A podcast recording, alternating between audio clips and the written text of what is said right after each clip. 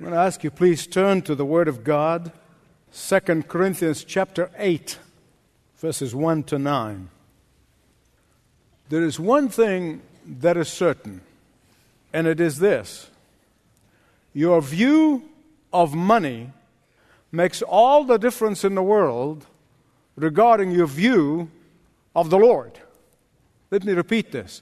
Your view of money makes all the difference in the world regarding your view of the Lord. Money and serving is a very effective barometer for our spiritual temperature. Why? Because money is neutral. Money can be used by evil people to evil ends, can be used by righteous people for righteous ends. As a matter of fact, I love that statement made by one of the great missionary statesmen of yesteryear, E. Stanley Jones. E. Stanley Jones put it this way He said, You cannot serve God and mammon, but you can serve God with mammon. Amen? Money is minted personality. Money is the distillation of our time and energy and labor. And giving of ourselves and giving of our money often go together. And this is why the Macedonians Paul said about them, he said, they gave of themselves to the Lord first, then to us from their resources. See, the Bible makes it very clear, very clear, particularly in Deuteronomy 8 18. It is God who gives you the power to make wealth. Without Him, you've had it. 1 Timothy 6 17 tells us that God richly supplies us with all things for our enjoyment. The people who don't understand biblical view of money, they are the very people who see giving as just another obligation. But in reality, for those who know the grace of God, giving is a singular privilege. Giving is a priceless privilege because it is the pipeline which God uses to bring about God's promised blessings to his faithful children. And that is why in Luke 6:38 Jesus said, "Give and it will be given to you, shaken together and running over." That's the promise of Jesus. In 2 Corinthians 9 6, Paul said, Whoever sows sparingly will reap sparingly. But whoever sows generously is going to reap generously. See, generous living and generous giving to God results from greater giving of God to his faithful children. The promises of God regarding generous living and generous giving should stimulate believers to sacrificially give more. But sadly, with the power of advertising, and with our proclivity to self indulgence and, and to lack of faith. And why do I say lack of faith? The reason people don't live generously according to their ability and beyond their ability is because they don't trust that God is going to provide tomorrow. So they accumulate it. Because they're not trusting God who provided yesterday and today will provide tomorrow. You see, it's lack of faith that keeps people from experiencing the full blessings that God really wants to give them. And it's sad. Let's look at this group of believers that Paul is talking about here in 2 Corinthians 8. These people took God at his word, they believed the promise of God. And in verse 1, he said, And now, brothers, he's writing to the Corinthians, not to the Macedonians. He's talking about the Macedonians to the Corinthians. I'm going to explain this in a minute. He said, Now, brothers, we want you to know about the grace that God has given the Macedonian churches. You see, the Corinthians to whom Paul is writing, they are like our modern day Christians. They were big talkers, little walkers. They were braggers regarding all their spiritual gifts, but puny givers. And so Paul uses the generosity of another group of believers in Macedonia to stir them up into action. But that's exactly what Jesus did, and we saw that in the first message with the widow who gave everything. Jesus used her, and through generations of 2,000 years, to stir up people in expressing the love for God. He was challenging them about what the Macedonians have done. Remind me of a story of this bivocational pastor in a small village in a farming community. He was a farmer during the week, and then he was a pastor on Sundays. Actually, I've preached in many churches in the Midwest and in Canada where there are those farming pastors, bivocational pastors. But this particular pastor had a member of his congregation who was absolutely a big talker, very little doer. And so one day I went to visit him. And he said, uh, whatever his name was, and he said, Would you love Jesus enough to tithe? And the man said, I love Jesus enough to give him half of what I've got. He said, Really? You mean if you have a hundred horses, you'll give Jesus fifty? He said, Yes, sir. He said, If you have hundred cows, would you give Jesus fifty cows? He said, Absolutely, yes, sir. And then this farmer preacher leaned over to the other farmer and he said to him, If you have two pigs, would you give Jesus one? Upon which the farmer snapped and he said, Cut that out, Pastor. You know I have two pigs. yeah. Don't get close. The Corinthians were like that. They were bragging about their ability to speak in tongues. And this one said, I speak more in tongues than he does. And I, I got these gifts and I got more gifts than he does. And, and they were really messed up and, and fighting among each other over spiritual gifts. And that's why Paul wrote 1 Corinthians in chapter 13, particularly about love. And then 14, he talks about the most important gift. They were bragging about their supernatural abilities and the miracles and all these things that they can do. Ah, but they were very short on sacrificial giving that comes out of a loving heart in response to the free grace of God. And Paul said, in a Youssef translation, let's cut out that gibberish and let's get down to where the rubber meets the road. And so, let me tell you about these believers in Macedonia. These believers in Macedonia were so overwhelmed by the fact that they were saved by grace, that their sins were forgiven, that they did not talk, but they walked. They did not brag, but they gave. They did not complain and fuss and fumed and criticized. They became extremely generous. Now, we've been seeing throughout the series of messages how living generously flows out of a deep gratitude for the grace of God. These Macedonian Christians did not give like the world gives, just a token of the riches. They gave magnificently. They gave abundantly. They gave sacrificially. You know the reason why people are not overwhelmed by the grace of God? Because they really think they were not all that bad when they were saved. That's really the problem in America. America evangelicals, they think they were just not too bad.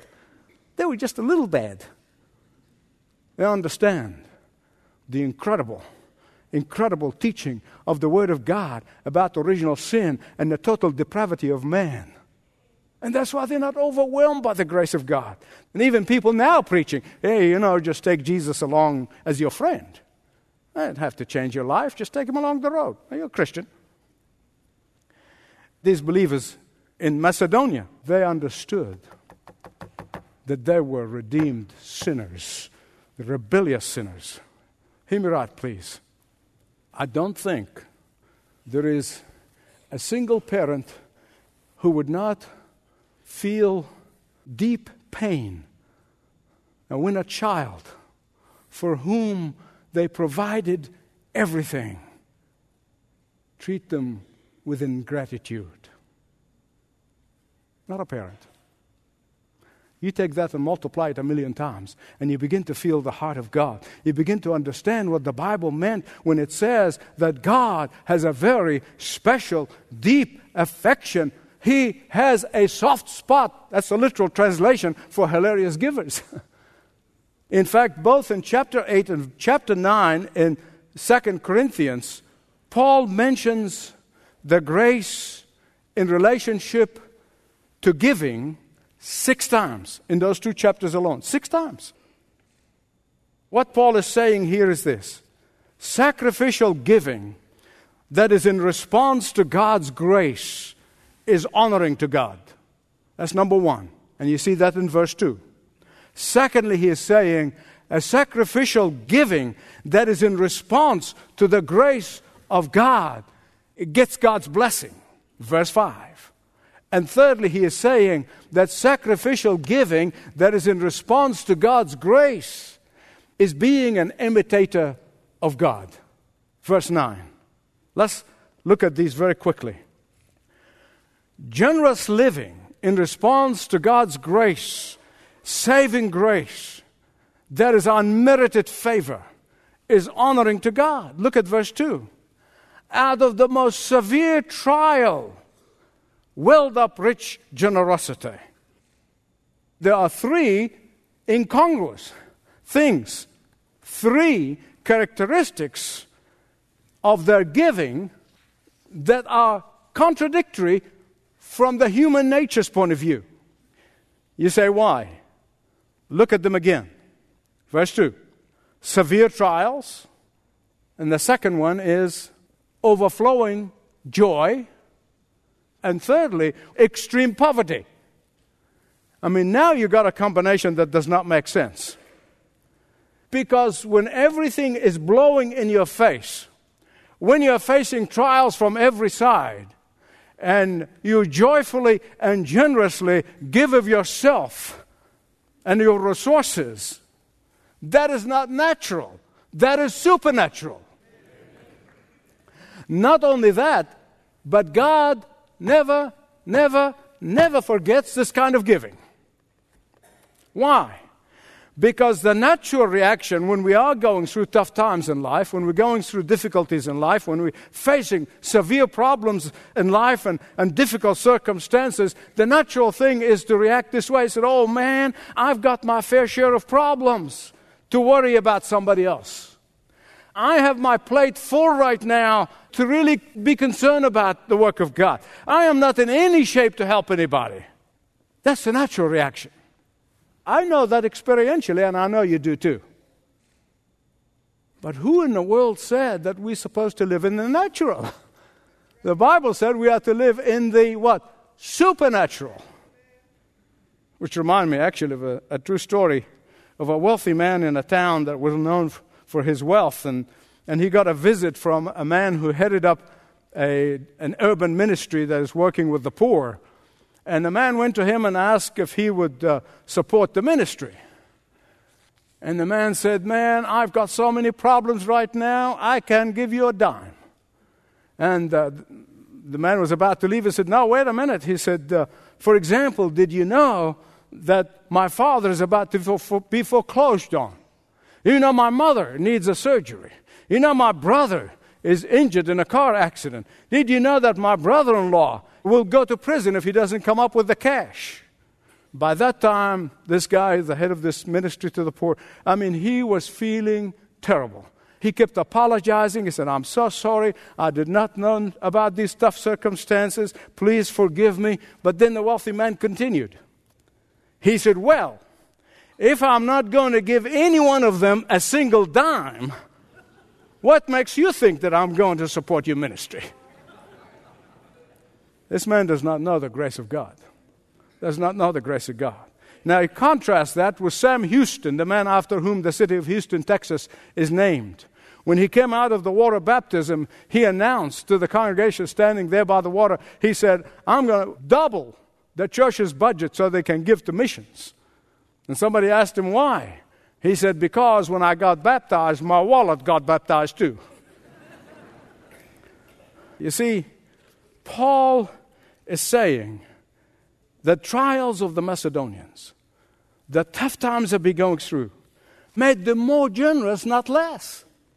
The trials of the Macedonians made them more sensitive to the needs of God's work, not less the trials of the Macedonians made them more compassionate, not less.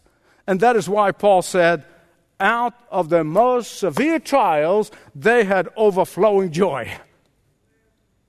The greatest joy, their greatest joy, listen carefully, stems from knowing that they have been forgiven, that they've been eternally forgiven, that they have been transformed from darkness to light. They have been transformed from hell to heaven. They have been transformed from death to life. They have been transformed. And my beloved friends, that eclipses every problem you and I might face.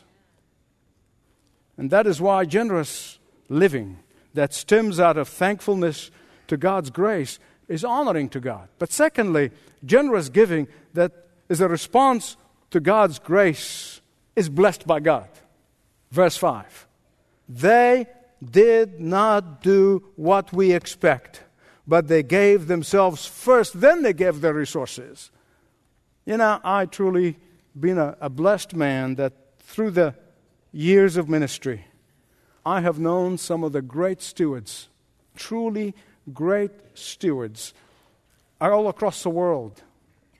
And I can tell you this without exception, without one exception, the more they sacrificed to the Lord, the more God provided, and He even overwhelmed them with His provision. Seen it too many times, and I know you do too. In giving generously, in gratitude to God's grace, the Macedonians discovered the secret of God's blessing. First, they gave of themselves. That's why I often say, whenever I preach on stewardship. I said, This message may be premature to some of you because if you have not given your life to Jesus Christ, it's not going to mean anything. You're going to keep nickeling and diming God, and you think you're the last of the big spenders. But you got to give God your heart first. You got to give your heart to God totally, completely, wholly to the Lord. And until you do that, you'll never understand this principle.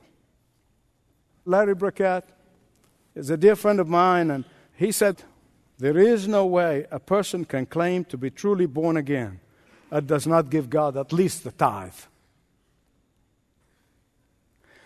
When he used to hear these statistics uh, 45 million born again in America, he will literally shake his head and mutters, Not even 5%. For that's about how many people tithe to the Lord. Think about it. What does it mean to give yourself fully to Christ?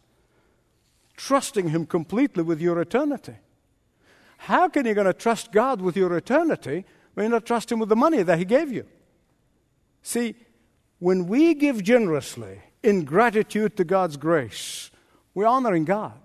When we give generously in gratitude to God's grace, we get the blessing of God. And thirdly, when we give generously in gratitude to God's grace, we are imitating our God. Listen to verse 9. For you know the grace of the Lord Jesus Christ, that though he was rich, and yet for your sake he became poor, so that you through his poverty might become rich. What's the Bible saying here? He's saying that before his incarnation, our Lord Jesus Christ was in the presence of the Father in heaven, in the heavenly realm. There, in the Godhead, he was robed with splendor and with glory, with majesty and with wealth and power and untold riches. Everything in the universe. What is his beck and call?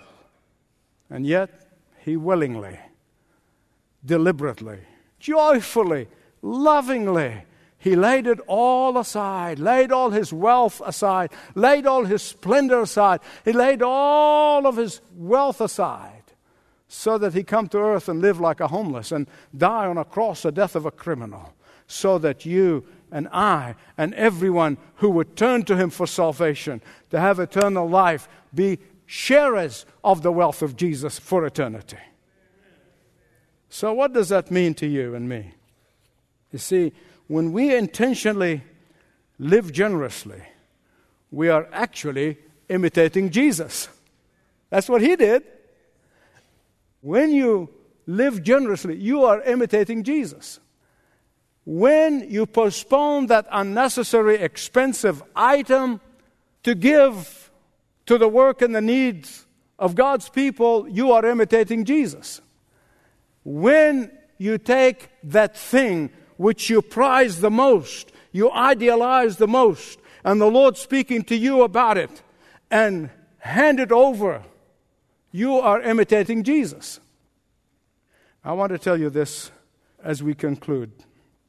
All of us probably are familiar, if not most of us, with the familiar hymn that Frances Havergal wrote. Take my life and let it what? Consecrated, Lord. We all know the song. She wrote it, and people were singing it. And then several years after she wrote this song, the Holy Spirit was nudging her, speaking to her. Frances, you know that exquisite jewelry box that you have that is, means so much to you that you idealize? Give it to me. And she resisted for a number of years. Lord, but you know the value of this. Lord, you know what that means to me. But the Lord kept nudging her. Havergal. Give that to me. You might not go for jewelry, neither do I. But whatever it is your idol, only you know it, because I know mine. Finally, she surrendered to the voice of the Holy Spirit. And she took this beautiful jewelry collection in a box and wrapped it and walked down to the office of CMS. CMS is the Church Missionary Society, and she handed it to them.